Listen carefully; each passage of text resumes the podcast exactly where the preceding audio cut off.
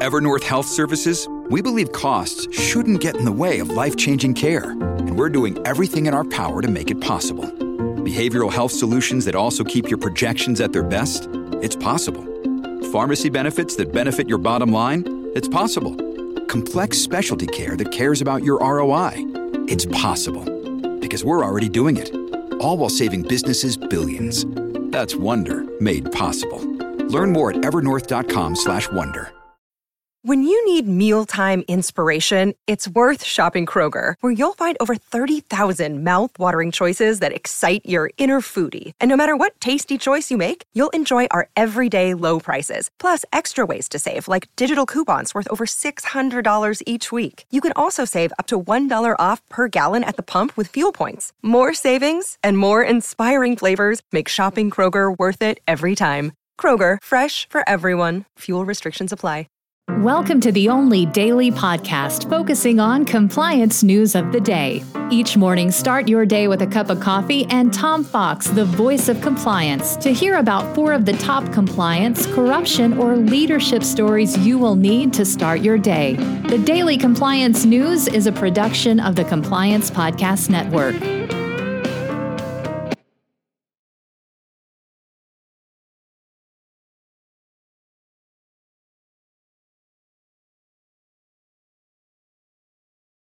The Daily Compliance News for September 15, 2021, the Gensler Testifies edition.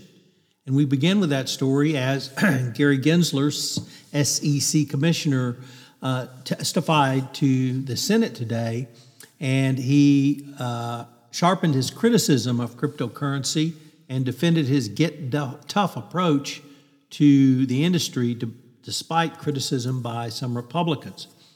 He called for a more aggressive approach to policing the cryptocurrency as the industry's surging growth has rattled financial markets and sparked debate over how a hands on Washington regulator should be in shaping its future. Coinbase, the nation's largest cryptocurrency, said this week that the SEC has threatened to sue it if it moves forward uh, to uh, allow uh, investors to invest in digital assets, uh, and they have not registered uh, with the Wall Street regulator. The uh, testimony uh, was a little contentious because, of course, the Republicans are against this going forward.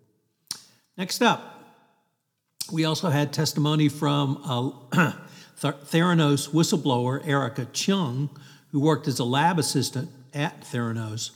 She testified that um, on the first day of her trial last week, she revealed that uh, the company's celebrated blood testing technology did not work. And today she uh, gave more expansive discussions about um, the fraud and failures of Theranos to come clean as well. Next up, uh, you may rem- remember engine company number one the uh, investor who uh, sparked a revolt by Exxon shareholders, who t- then turned down three of four Exxon uh, backed candidates for the board and voting in engine number one. Well, now they want to have a total value framework uh, which would um, evaluate assets, uh, corporation values to climate impact.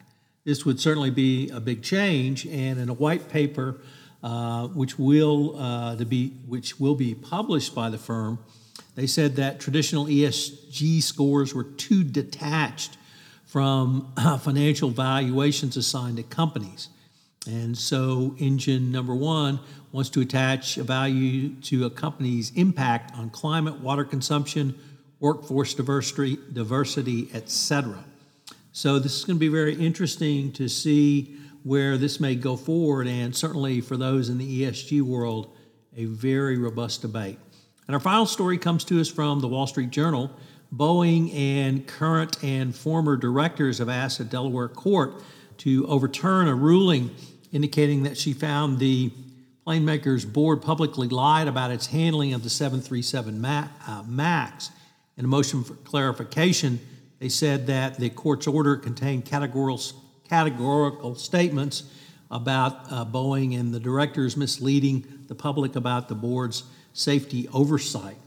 So uh, it will be interesting to see. That's certainly going to be important for the shareholder suit going forward. The Daily Compliance News is a production of the Compliance Podcast Network and a proud member of C Suite Radio. Thanks so much for listening. I hope you'll join me again tomorrow.